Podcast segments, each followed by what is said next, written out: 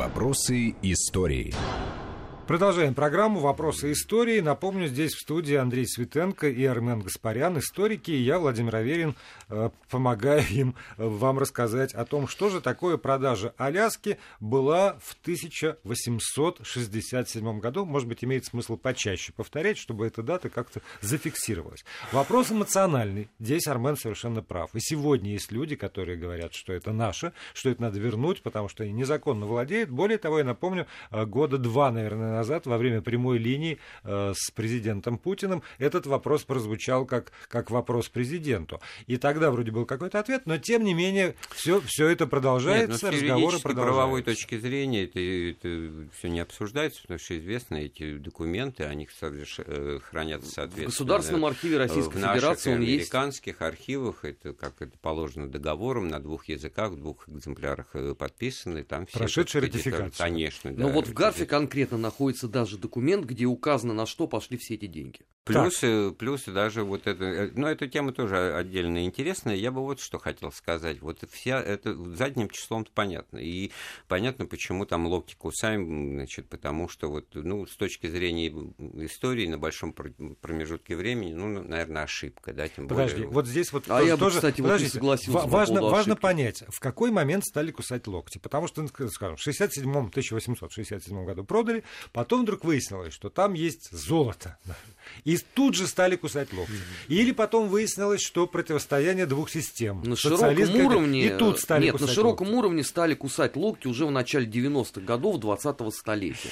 На волне краха Советского Союза одна не очень умная, но сообразительная голова вбросила прекрасный миф о том, что на самом деле это все наше, 99 лет прошло, отдавайте назад. А поскольку Там ведь- эпоха была своеобразной, естественно, что многие это и запомнили.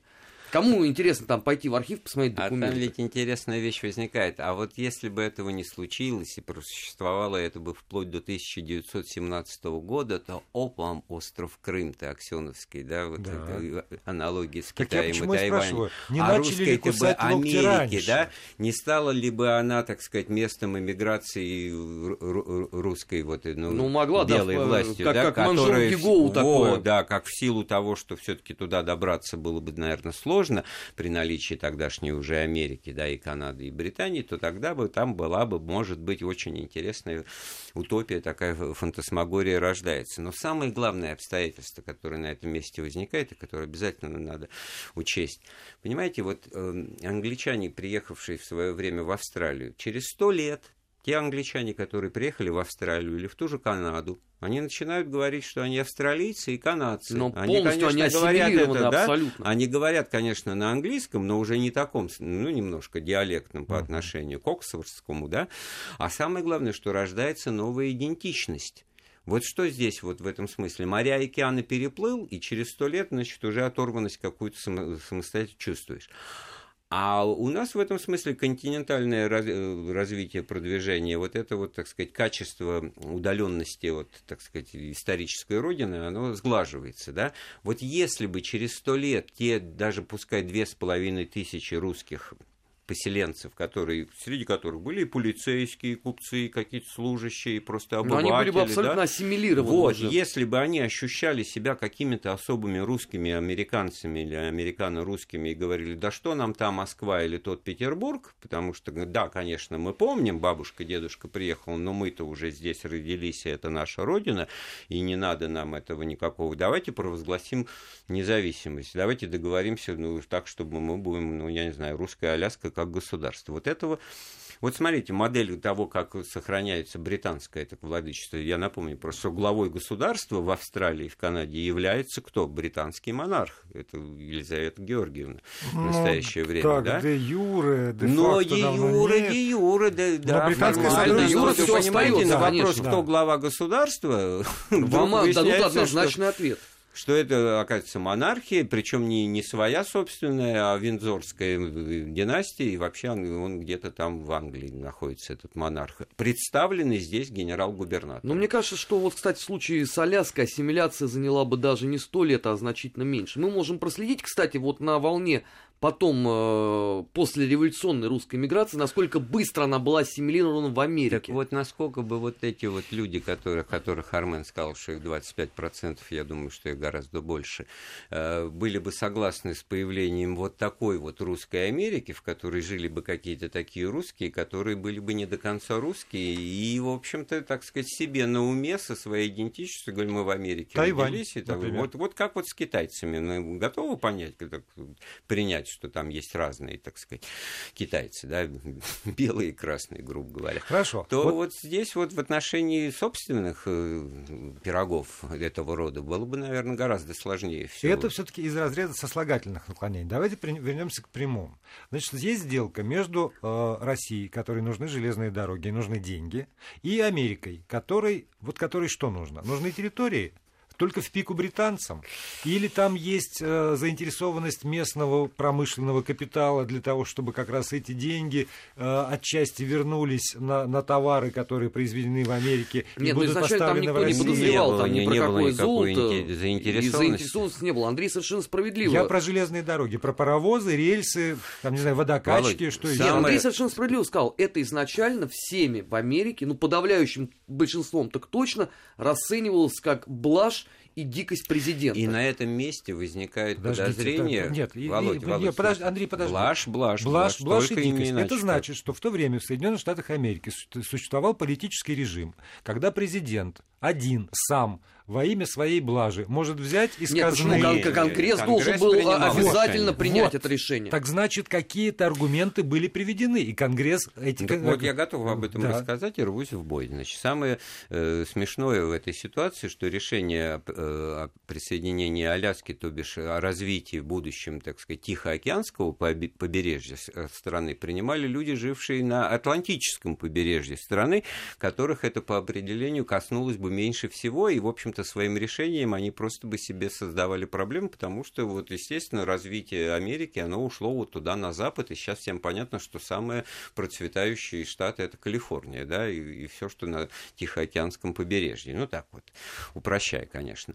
И вот самое удивительное, что все-таки, значит, подавляющим большинством голосов конгрессмены, представляющие штаты вот старые, это Новой Англии, там, до- добрый типа Вермонтов и, и прочих маленьких штатов, они, значит, проголосовали за, и тогда возникает подозрение, а не было ли их решение как-то и кем-то, так сказать, Но обычно Стекли сразу вспоминают, потому что на его же Да. счет-то все денежки-то пришли. А к этому вот Армен очень интересную деталь, значит, ка- каким образом была оформлена сделка, Да, то есть значит, о не, покупке. не МИД наш получал, а все деньги были переведены безналичным расчетом на счета, значит, Стекля. Поэтому Кто это? посол наш. посол наш э, в Соединенных Штатах, поэтому э, потом уже конспирологи договор. выдали вот эту теорию, что наверняка там был какой-то Ну, откат. дальше только оставалось бы вот сейчас вот сказать, широко открыв рот, что да, и вот где, где этот мозг, где эти деньги, значит, они вместе со Стеклем канули в ну бездну почему? историю. Как- каждый Нет, может оказывается, пощупать вот эти нет, деньги. Оказывается, нет. Вот, значит, самое отличие это в том, как раз заключается, что деньги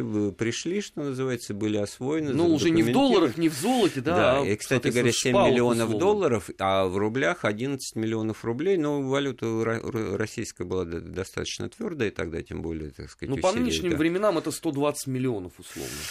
Но все равно это мало. Я согласен, что это не, не- ничтожно малая сумма денег, где-то по, по 5 долларов за квадратный. Даже там, меньше, там, там или 4,75, 4,90. по-моему. 4. Но Да. еще раз Но повторяю, кто-то еще тогда это был сад, сад полярных медведей. Ну, я это вот кто-то хотел купить еще? Походи по рынку, поищи, кто даст дороже. Нет, ну товар, был- товар был, в общем, неликвидным. Давай, Да, давайте вещи давайте, назовем да, конечно. правильно. И- Покупать никто не собирался. ну, вот нашлись Соединенные А вот Штаты. англичане могли бы это собрать просто по факту того, что у них и так вся остальная часть вот этого приполярья, которое канадское и мало нам из- интересно известно, это, это было в их руках. И Ну, о чем, собственно, небольшой Муравьев ты и говорил, о том, Небольшой что вот это кусочек может быть. просто присоединить, слегка подвинувшись влево, так сказать. Тем более, там, пользуясь поводом, потому что Да. крымская кампания для нас не самым удачным образом И завершилась. тут, в общем-то, вот эта вот э, стачка с, с, с Америкой была, можно вот в, Горчи- в горчаковском, так сказать, понимании, это был, так сказать, момент активного поиска, ну, если если не союзника, то такой Партнер. вот- Ну, партнер. именно, Наши кстати. Горчаков-то был одним из локомотивов этого Да. движения. Так, теперь, пожалуйста, поясните. Вот Армен сказал, что пришли деньги, но, не, конечно, не золотом, а вот тогда в, в каком виде пришли эти деньги? Действительно, как долго они шли и э, чем это для нас? э, Ну, любой, любой желающий э, может, э, э, покатавшись по железной дороге, условно, Москва-Курск или Москва-Рязань, осознать, на что именно он ездит. То есть это вот как раз та самая железная дорога, построенная на деньги от продажи Аляски.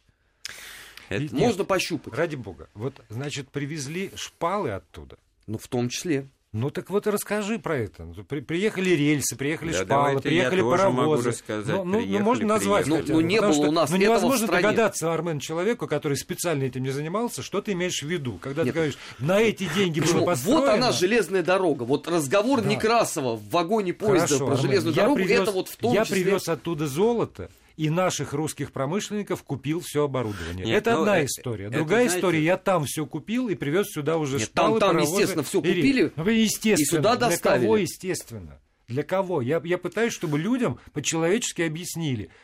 Это, естественно, для тебя. А для меня, может быть, было бы Володя естественно. стремительно если бы- превращается в учительницу географии пятого класса, Да. которая, в общем-то, отличнику начинает пытаться Да. поставить четверку. Потому что для, для- для меня было бы естественно, если бы действительно привезли деньги, и на эти деньги здесь купили вот там... А где здесь? Хорошо, в Германии, поближе. И были варианты, где купить. Поэтому нужно людям объяснить, почему покупали это в Америке. Мне кажется. Ну, пошли по пути Но это уже после выпуска А, новостей. ну, хорошо. а пока Андрей Светенко, Армен Гаспарян и я, Владимир Аверин, переведем дух. Вопросы истории.